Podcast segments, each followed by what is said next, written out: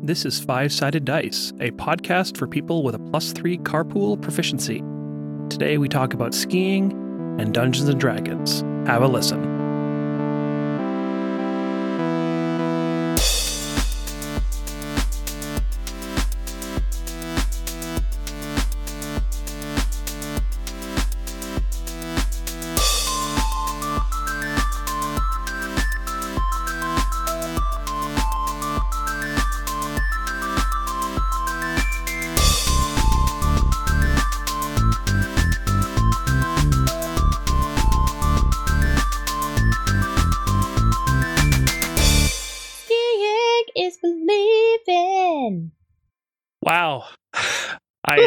I'm enchanted.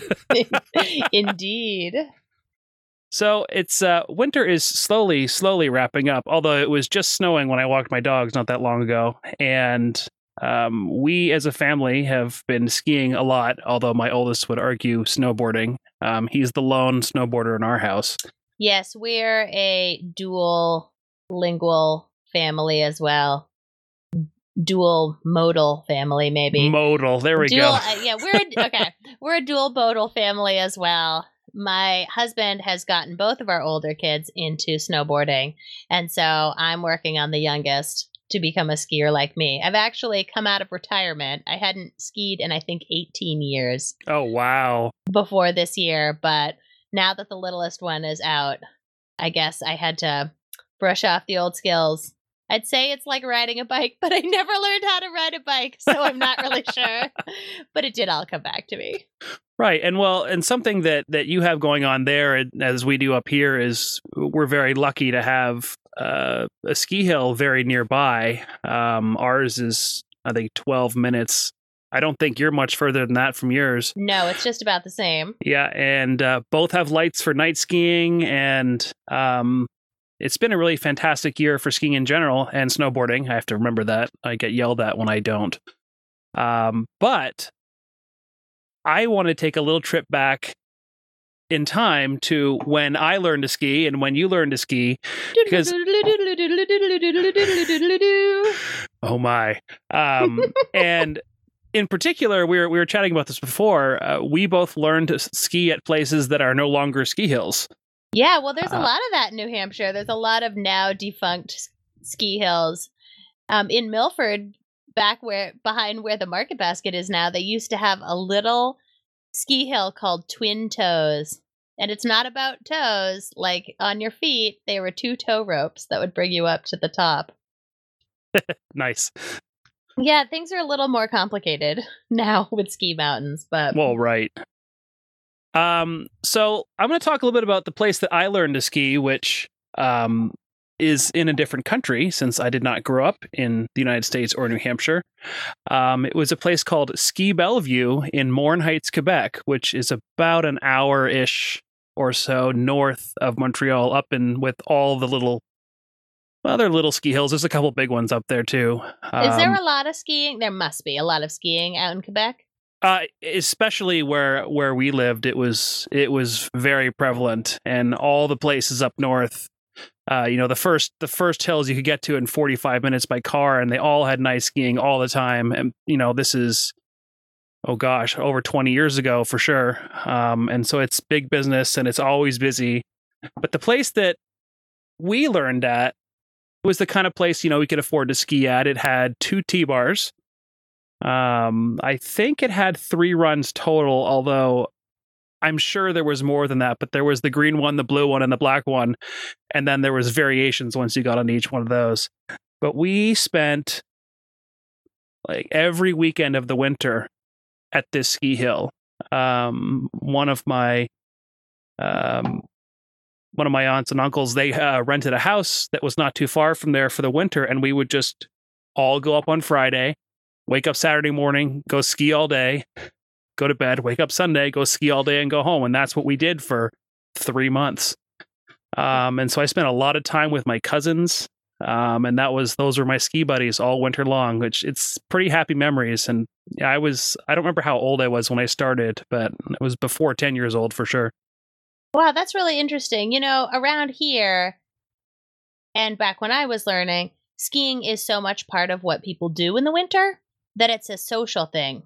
I kind of, for me, it kind of is re- reminiscent of what I assume CEOs do when they all go golfing together, right? if you don't know how to golf, you get left out.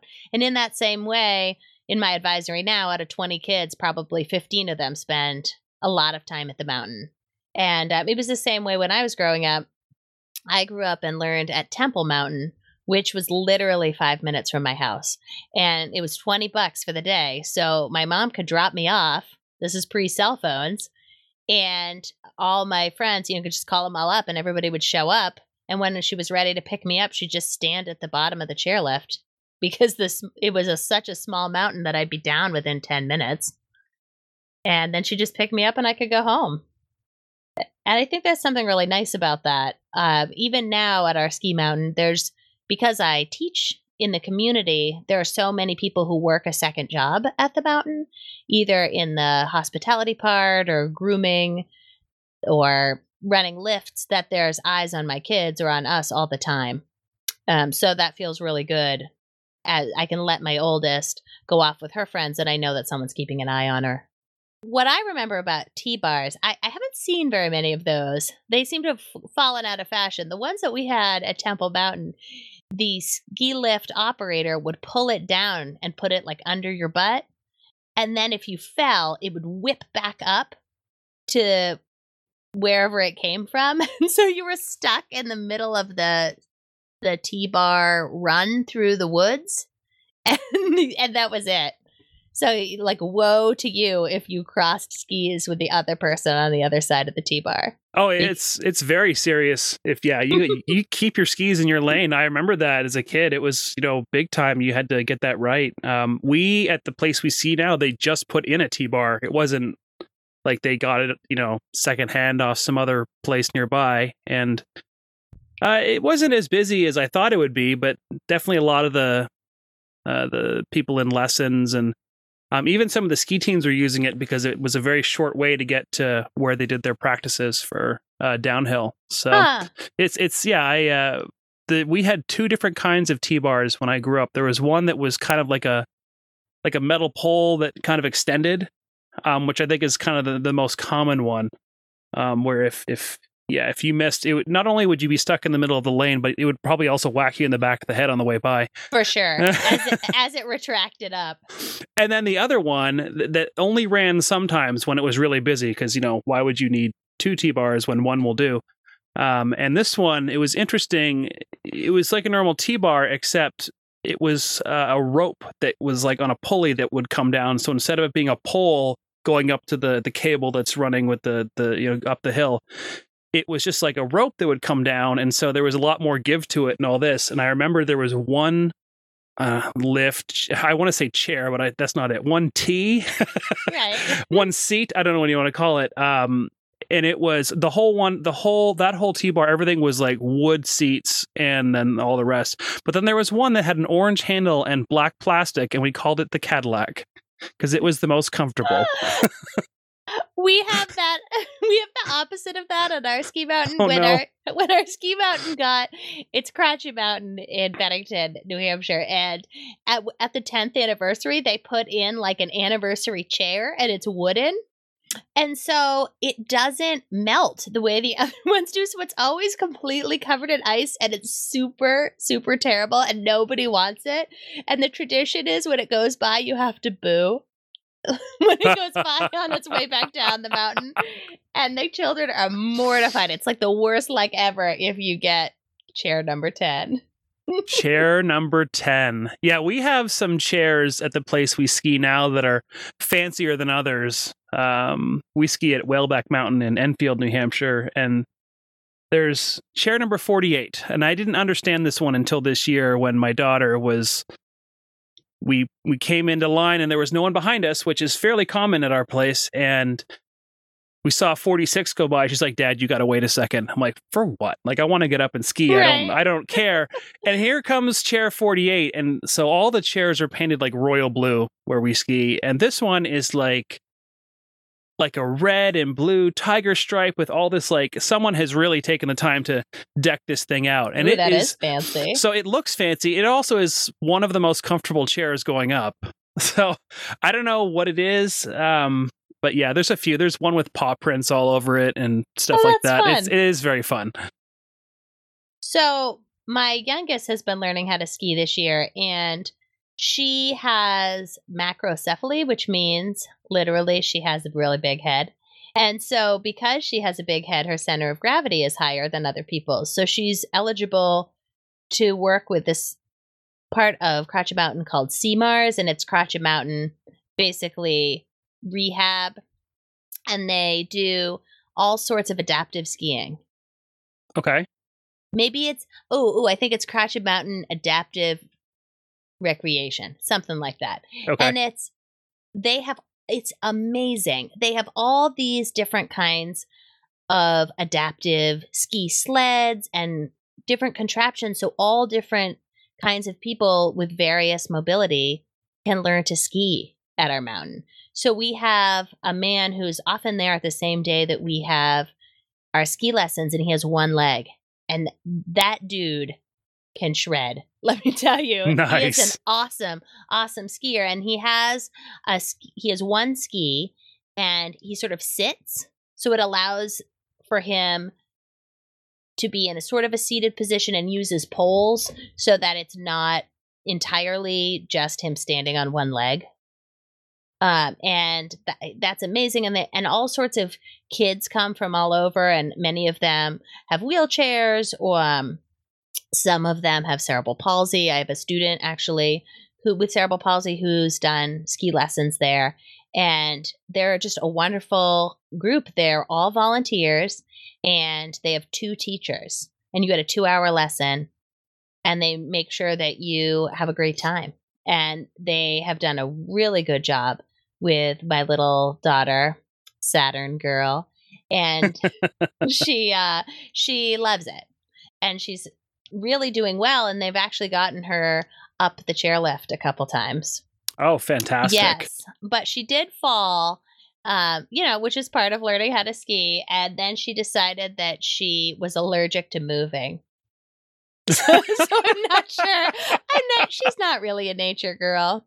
She hates nature, so she tells me this on a regular basis. So we'll see. She told me that she would do one group of one up the chairlift, and then she would do one group of three up the bunny hill, and then she would never ski again. So we'll see what she will do. That was that's pretty pretty assertive right there. Yeah. The girl knows what she wants.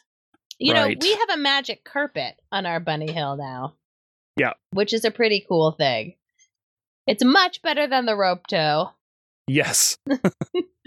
I, one of the things I remember from growing up is having my gloves and having the all the inside of my right-handed glove like all ripped up from the just the friction of the oh tow rope. yeah. Yeah. Yeah, because that's the one you had to grab with. Yeah. We uh we put the older kids in ski team this year. Um How was that? It was really good. Uh, it's almost done. I think I think we have one day left tomorrow and then and that's it. All the people that are like super competitive who go off to do the the big crazy things up north. And uh no, they've they've loved it. It was uh 2 to 3 days a week for a couple hours. Uh, during the week it was 2-hour sessions, but on a weekend it was like 9 to 2. It felt like all day. Yeah. Um, and they were both fairly uh timid. I want to say is the is the word for this, where you know they were okay skiing and snowboarding, but they weren't really confident. Sure. And uh, it, it's the progress they've made just by going out and they ski the entire mountain and they just go and do it and they have instructors who are they're also volunteers. The the team is an all volunteer organization. And uh and so they're getting out there and just the level of confidence that they all got from you know we we had to phrase it for uh we had to phrase it as it's kind of like lessons you know? It's not a team you don't have to compete if you don't want to which is the atmosphere they they have there anyway. Um and it's been fantastic and i I think they're going to be sad when it's over uh partially because you know it's it's warming up but also you know the friends they've made through it it's they've been it's been really great for both of them. That's awesome. yeah it's been great. Our oldest daughter, she is a really good um, snowboarder now. And there is something to the cool factor of her as a snowboard girl just shredding down the slope. Um, and then our middle kid, he used to have some core strength issues. So he was just sort of weak in his core. And so when he started snowboarding, at first he just kept flopping all around. So it's really rewarding to see him being able to control the board because that takes a lot of core strength and and he's getting really good. It's clicked for him too. So Oh, great. so I have these visions that as the kids get older, maybe all five of us can actually do this together. You know, or or like those weird years where everyone's an adult but nobody has a significant other that they actually go to the same holiday houses with. Yet, Right, right? yeah, when yeah, everybody's yeah. like in college or getting out of high school or college and Christmas is kind of lame because there's no kids. Right? and everyone just gives each other socks and stuff. Like maybe instead of doing that, we could just go somewhere and go skiing for the week. Right. Yeah. We uh yeah, we're a little ways off from that. We we had all five of us at the top of the mountain a couple times in, in you know, able to take a picture even, which getting five people, three of them children to sit still long enough to take a picture is, you know, a challenge unto itself. Oh my gosh, even just getting people out the door is a challenge. Well, yes. And so we we uh when we started out this year, God, getting out the door was a process. And you know, we everyone got ski bags, so like their boots and helmets and all the stuff they want to bring to the hill goes in these bags, and we had we've had them since last year. Um, and this year, after you know many times forgetting things like forgetting gloves yeah. or forgetting like a neck warmer, um, fortunately, never forgot boots or helmets or you know skis or snowboards or anything like that. Although I did manage to forget to bring my wife's ski boots and helmet yesterday. Oh, I'm sure she liked that. so I get all the kids there, um, and uh, oldest is off on snowboard team, and we're just waiting um, for for her to come over so we can all ski together. And I brought all her clothes to change into and all all this stuff. And so she comes in, she's like, "Hey, how's it going?" And then she looks down, she's like, "Where's my ski bag?" Wah, Oh. Yeah. right, exactly. Like, all right, I guess we're gonna go home now. Sad trombone. right no kidding but yeah it uh, i it was a challenge to get everyone out the door um to the point that i would you know for the 15 minute trip over i would budget an hour. Yeah. just just to make sure we had time for sitting in the car in the driveway for 15 minutes while i asked everyone if they had their things and they said oh no we got to run back inside. But by the end of the season it was we could be like inside 20 minutes and be able to pull it off which was fantastic. Yeah, I had to buy everybody a separate set of gloves and hats that were only for snowboarding. And that you can't use them for school. You have to find other things. Like these things are only for snowboarding. Otherwise, they would be like, I know where I have some gloves, and they'd steal them, take them to school, and lose them. So we had to, I had to put a, my foot down with my son. I had to actually even have a separate pair of snow pants. It's just for snowboarding. You may not take any of these things anywhere else. And that goes for me too, because that's the, you know, I want to take the easiest path. But then when we go to go snowboarding, everything's missing. Right. Yes. Yeah, we we have that with our youngest. We, we you know we had the set for for preschool and then the set for skiing.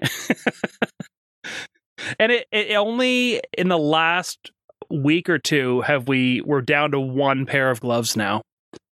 Uh but fortunately winter's really in the last couple days feels like it's on the way right. out. It's only I a few I, thi- days away. I think we made it, you know. Well, I, that's one thing that I never realized about being a parent was how much it would impact my executive functioning skills. Like my materials management for other people is so much better. Um, I was going skiing with Saturn Girl on Saturday, and I was I had everything in the car, and all of a sudden I'm like, oh, where are my snow pants? And somewhere in my brain, it was like, you saw them in the bedroom. And I ran up and they were there. And I was like, this is amazing. Amazing. My brain never Yes. could have done this two children ago.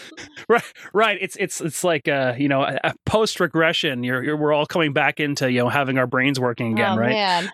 Is when when everything else goes, I will still be able to find gloves. Well, that's something. That'll be the last thing that remains of my personality. Yeah, not much left, but I can tell you where my gloves and snow pants are. That'll work. Well, you know, my mother used to, when I'd ask her for things and I wouldn't be able to find them, she'd be like, I can't remember exactly, but it's somewhere near a corner under something. And I'd look around and there it would be. And I was like, that is the weirdest thing. But now that I'm a mother, I'll be like, yeah, I know I saw that. And it was sort of under a piece of cloth. And then there it is, or something. Like the, I, you you start to pick up where other people's stuff is in the most random way when you Right. are responsible for it.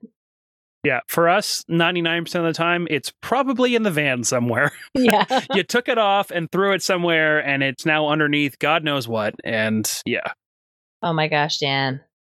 We so we went on vacation right. and to Florida and it was an experience we will never forget. And it was great.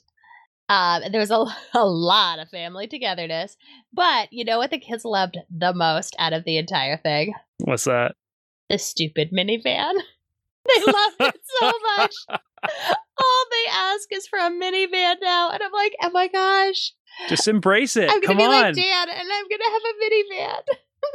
I I I didn't fight it too hard. I didn't really have a choice at the time because we had a van and another car. And when I stopped, you know, when I started being the stay-at-home parent, you know, with the kids, I got the big car. Right. And and so, you know, we had our silver van that eventually succumbed to rust and salt and all the things, you know, glorious about our roads up here.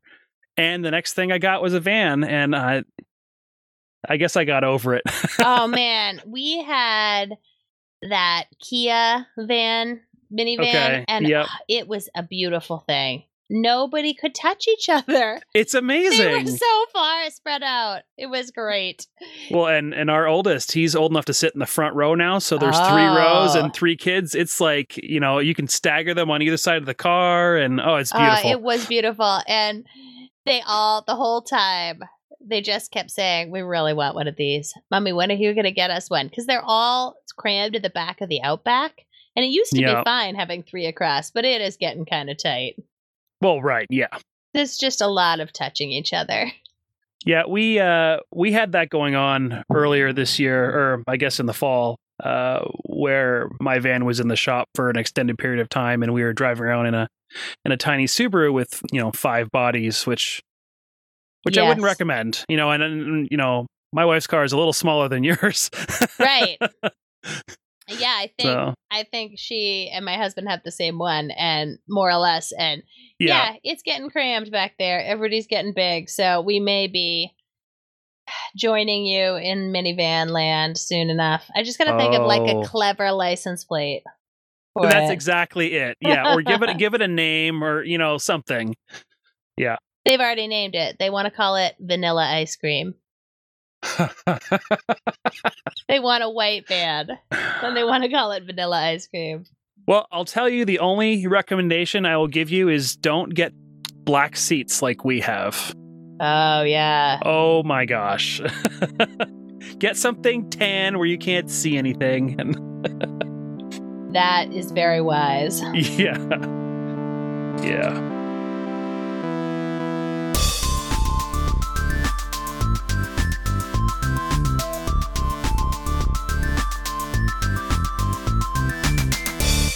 It's nerd talk time. Yes. All right, so Dan, let's talk about Dungeons and Dragons. Let's. Okay, so what's your experience with Dungeons and Dragons? lately not much um i think the first time i'd played recently in decades i think i can safely say was uh new year's eve Well, but when um did at you? your house Yeah, well, when did you get into Dungeons and Dragons? Was it at the I same time you were learning to ski? Uh it was a little later than that. I was i think i was 12 i'm I, i've been trying to remember i know where i was. I remember what the room looked like. I remember the name of my first character. I'll get to that in a second. And like what they did. And it was like this whole thing i'd never really been exposed to you know role-playing games. And um yeah i was i was 12 Okay, so I want to hear about your first character. so they were kind of like this brute, you know, no magic, just fight, kill, blow everything up, you know, whatever it was. Um, and the character's name, and this is fantastic, uh, was Staniel McManuel. I am not making that up. oh my god, I love was- McManuel. It was in a friend's basement, and it was a character that his older brother had made. Um, and just let me use it to kind of get started. Um, and we did Dungeons and Dragons for a little bit back then, but we moved into different role playing games. Um, but similar, you know, it's a role playing game's role playing game. The the rules were fairly similar to what D and D is now. So, but that's that was where I got started. We did that, and then um, I think they're the it's called the Palladium Universe games. After that, uh, we played TMNT, and then Heroes Unlimited, and all that. And that was we uh, we used to call it because back then we had to kind of speak in code, so we, no one knew what we were doing, right? Mm-hmm. and uh, we called it the French Story because I was still living in uh, in Quebec at the time. Well, so well, I remember a bunch of boys playing it when I was in seventh and eighth grade and being interested, but the boys were really not interested in having us around. So, like your wife and I, we didn't ever play. And so I've been getting into it with my students lately. So I'm a total noob um, at Dungeons and Dragons. And this summer, I got really into the Adventure Zone podcast Ah, Which- love it. is uh, the another thing that we both love. Yes. Um, but I for for the uninitiated, it's a live play D and D podcast, and it's hilarious and wonderful, and everyone should listen to it, even if they don't play Dungeons and Dragons. But oh, it's, so it's entertaining. wonderful. Uh, but I mean, yes. how many hours? I must have listened to like a hundred hours of other people playing Dungeons and Dragons. So then I had had some kids who played for the last couple of years, and sometimes I would just be in the room as they played because they needed an adult, and and I would kind of half listen to them messing around. But I went to PAX Unplugged and I heard a panel speak with this guy Ethan Schoonover, who's out in Washington, and he's like the king of edu D and D Twitter. And they had this panel called Hand to a Sword, and it was all about girls and Dungeons and Dragons. And I was like, I could do that. So now I'm up to my eyeballs in like spell slots and magical items and adventurers. Right? I have Perfect. two different groups that are happening at my school, and one is called the Slay Queens, and that's at my all girls group. And then we have an after school group that is called Heroes Hall, and that has 24 kids in it. Oh, fantastic. Yeah, it's really fun. It's mostly fifth and sixth graders, but with a smattering of seventh and eighth graders too. Good. So, yeah. So, I'll be giving you some updates on them as we go along. But today, I thought we could start out now that you're sort of a a born again D and D nerd, and I, and I'm a noob. I thought we could we could discuss some of the more interesting monsters and spells that we've found so far. fantastic. So the first one I wanted to talk to you about, because this is kind of on brand given who we are, about I I think they're called modrons or modrons, Okay.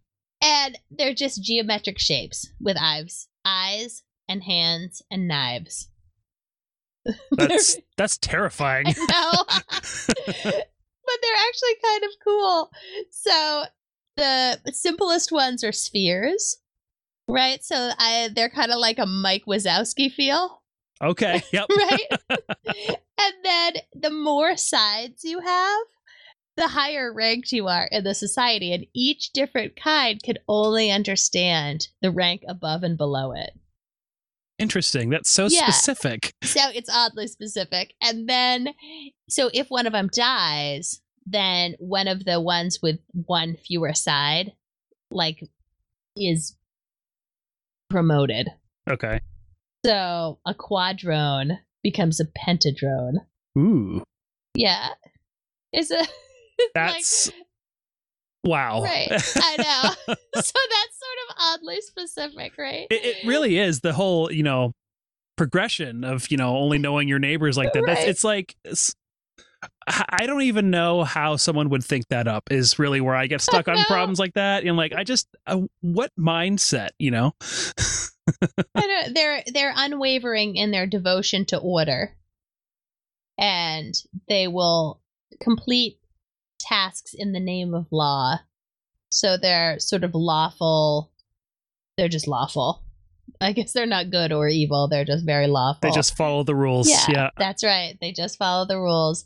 Uh, but I uh, here's a little math thought: if you're more and more higher up in in the Modron society or Modron society, based on how many sides you have, ultimately, if you were really high up, wouldn't you have a lot of sides, and then you'd basically be a sphere, Oh, I don't want to think about that. That's going to give me a headache. Yeah, this is right? this is no this is you know i'm going to take this to the next level of nerdery i mean this is exactly how calculus starts if i remember correctly you know you do your Oh, limits no. and and then you do integrals and this is exactly how it starts oh my gosh! so now i'm really appreciating just how nuts this is and and i love i love it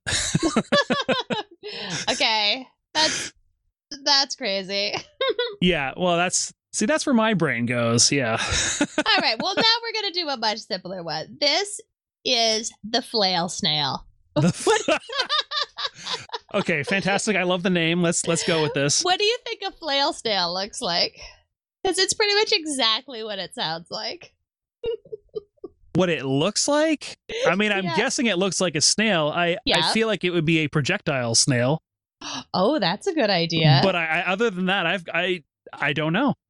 so instead of eyes, you know how snails have four eyes? Sure. There's like maces for eyes. Oh, I I get it now. so it just like beats you up, but it can't see you. but so how how big is this thing? Like I, I when I think Big. Okay, so like I mean snails are usually not that big. So no, it's a giant snail. okay, so that would be So right terrifying now- on its own. Yeah. Okay, yes, to be fair, I did not specify the size. A normal sized flail snail would just be really adorable.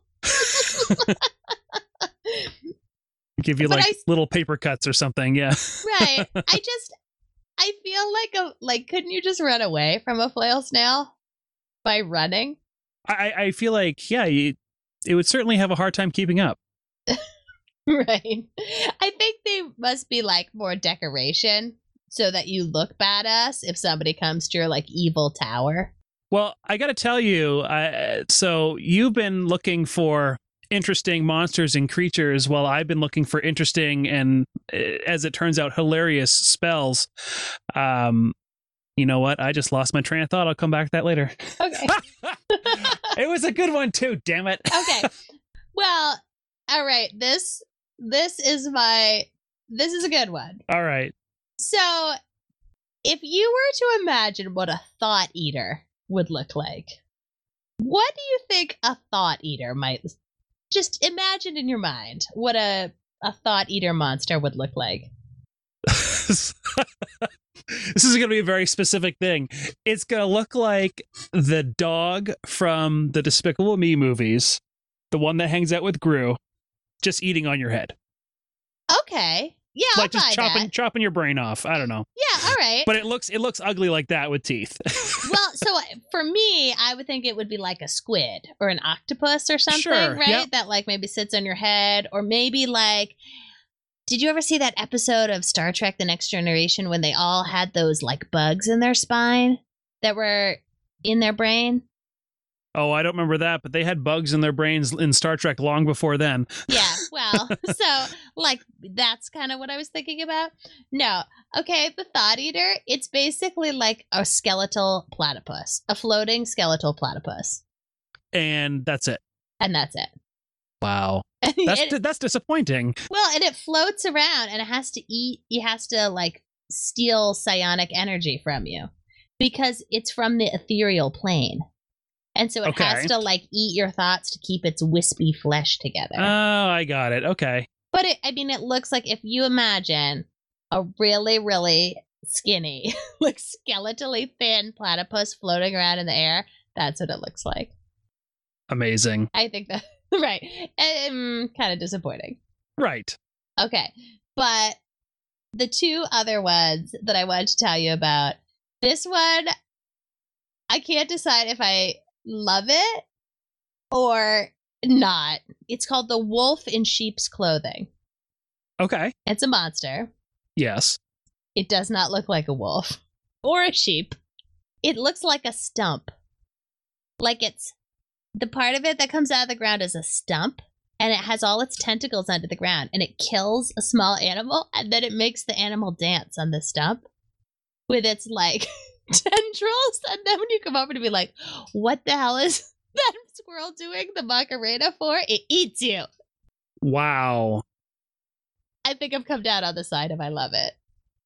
That I just with all of these, I just really am appreciating just the kind of like mind it would take to come up with this. And that's fantastic. a wolf in sheep's clothing is usually four to five feet across and weighs 200 pounds Well, I can make squirrels do the Macarena. By putting the corpse of a creature on top of its stump and riddling the body with filaments, the wolf in sheep's clothing can manipulate the corpse like a puppet in order to lure a prey within range of the wolf in sheep's clothing's tentacles and bite attacks. All right then. I like I do have to tell you, in looking up some of these, I'm like, I'm definitely using this. I'm oh, of course. I'm definitely putting this one in. So I think the one that people give a really hard time to online, for good measure, uh, for for good reason, is the mauler. Okay. Okay, so if you imagine a flower, except that instead of the flower petals, it's all legs. All lion's legs. There's five lion's legs, and then in the middle there's a lion's face, but on both sides. So it's like almost like a wheel, Okay. and it just roll, rolls around. it just rolls around like it's mauling things with its legs. like it just rolls sideways like a crab. I like I just can't get over it. Like I just imagine it in my mind, like just rolling like a tumbleweed down the, just down the lane. this is so this one I, I i'm laughing in my head on this because i'm thinking about you know we we mentioned uh the adventure zone podcast a little earlier and i'm just thinking about like having them go through something like that on their show because they're all laughing and you know cursing up a storm anyway and I just i can hear their voices in my head. Uh, i've listened to a lot of hours as well and uh, just i can't imagine a dm having this monster in a game and being able to keep any sort of straight face. I mean, right? and just there are just so many questions about it. Like, how does it sleep? or like poop? You know, like it just has two heads on both sides and a bunch of legs. It's it sounds terrible. Yeah. Slash wonderful. Yes. I'm sure some details were left off. A roving mauler rolls into combat and never stops moving. Although it can stand in place and fight, it prefers to tumble over its foes, raking with its claws as it goes. If a fight goes poorly, a roving mauler can tumble away to heal and then return to finish the combat. like it just like come on. it's like a lion flower. It's wow. I, I I don't even know what to say. Like I really don't. oh, it's the best one yet. That's amazing. yeah. So those are some of the good ones. Um, people give a lot of crap to the duck bunny because there's this duck bunny monster. Um, we are definitely using duck bunnies in our campaign right now. Excellent. They're exactly what you think they are. So we're gonna we're gonna see if the children, uh, if the slay queens can defeat a bunch of duck buddies at the in our next sessions. awesome. So I have a few interesting tidbits from the land of spells and cantrips. Okay, I'm ready. Um, and I'm I've just pulled up a few websites that I you know they were so good off the bat that I didn't have to look very far. Right. um, and the first one, and I'm I'm almost certain that your husband used this spell over New Year's. I- I would expect nothing less. um, it is a bard only spell called Vicious Mockery. And I have to tell you, I've had this page open as we've been talking for the last 10 minutes or so, and it's literally a picture of John Cleese up on top of the castle in Monty Python and the Holy Grail oh no! as the. Frenchman in the castle. And like I, it's it's on this this gif that's on a loop and I've just been giggling the whole time to myself. So this um spell essentially allows you to insult your enemies to death. It actually Yes. causes psychic damage, 1d4 psychic damage. Oh, I will taunt you a second time. So the, the, at the end of this little paragraph, I, I I found this one on Geek and Sundry, which makes perfect sense. Um, it's- ridiculous and awesome, ridiculously awesome.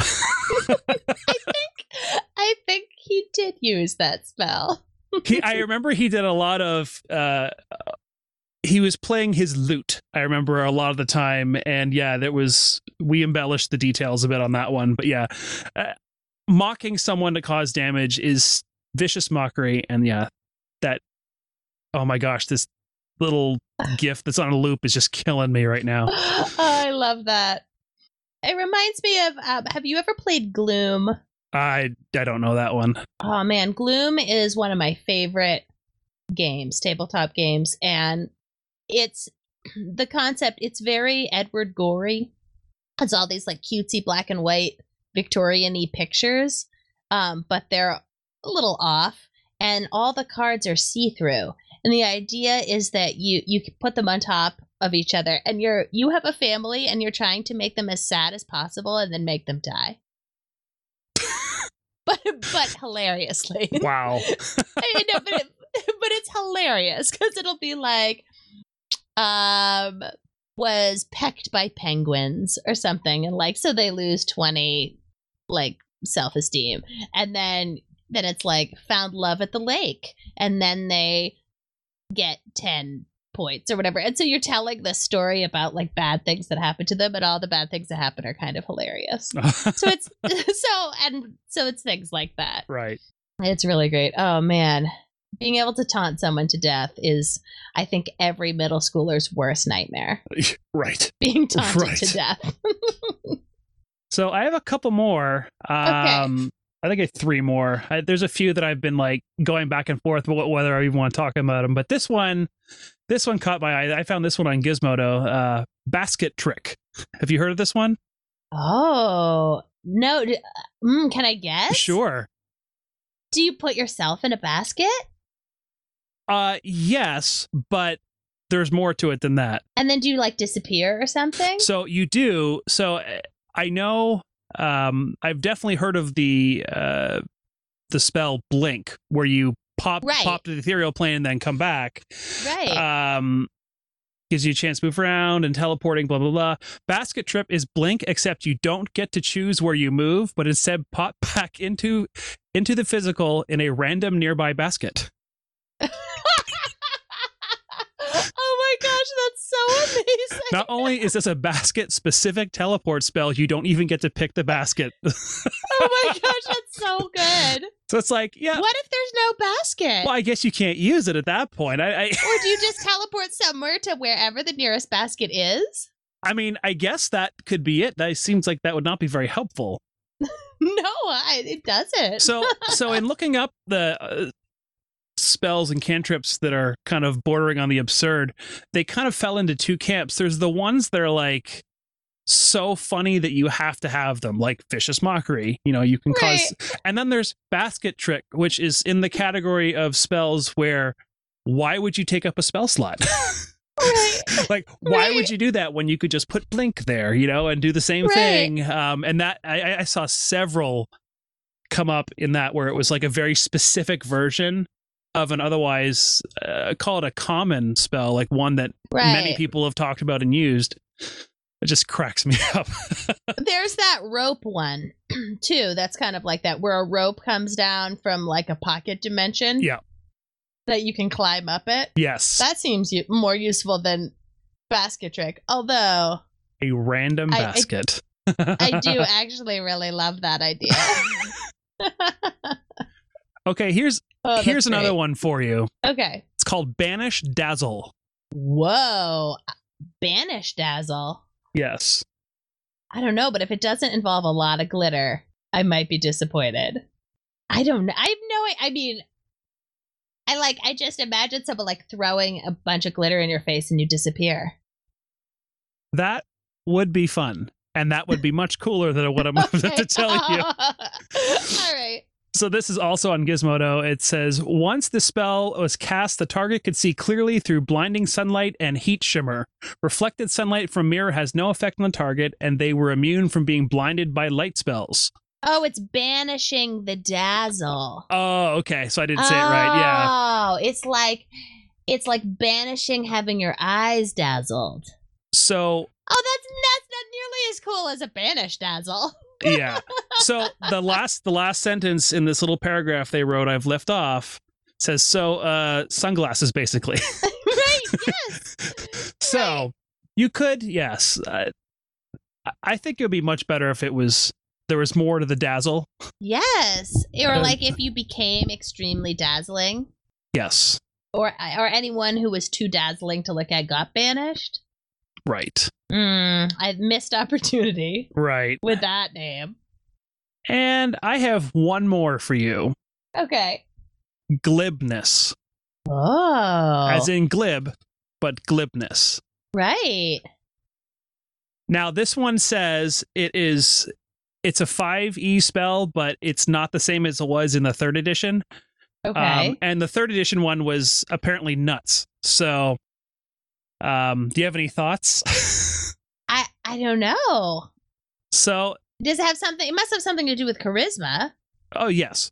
So it's a bard only smell a spell like the vicious mockery one. So we're already in this like weird space, and you know, casting this spell nets you a plus thirty, plus thirty bonus on bluff checks for ten minutes per level. Whoa. The die only has twenty sides. Right. So That's hilarious. If you were like all in on being able to bluff your way through everything, that Like would be it's- it's Yeah. a guaranteed bluff. And if you're, yeah, even if you're like level six, you could cast a spell and bluff your way through whatever you wanted for an hour, that is hilarious. which it's, it's, it's very interesting. I, I read it and I was like, it's not that crazy, except that it's a plus 30, which makes no sense. Right. Um, and I haven't looked it up uh, in the fifth edition yet, but I imagine that's been rolled back a little bit because that just seems kind of silly. Because, yeah, plus 30, you don't even have to roll. That's crazy. Oh man. Well, I will keep my eye out for more crazy animals. And I want to tell you that the thing that my students are the most excited about right now is that they found um, an animate doorstop. So it's like a little doorstop creature okay. and they have fallen in love with it. It has one eye on the top and it has little legs that stick out the side, and they've named it Dorito. Oh, Yeah. So they're undergoing a uh, a whole adventure right now so that they can take possession of Dorito and it can become their pet. the lady at the potion shop told them they could keep Dorito as a pet if they went and got her ingredients for her potions at her house. So, so that's that's what the children have are really being motivated by right now. I was gonna say it's interesting to see, yeah, what is the motivation? Like what what do they want to get out of it? Pets, You know, pets. Yeah. all pets. Yes. Well, they don't have to, you know, take them out at night. So, Right, you know, in the game, it's much easier, right? Yeah. Yes, they want lots of pets. Yeah. They all have pets, and all of their families are dead. That's Wow. If that isn't middle school, I don't know what is. Right? Oh, yes. and they all just want to look nice. They're all like extremely attractive people who have dead families and a lot of pets. Middle school fantasy. yeah. I, that sounds about right, doesn't it? Yeah.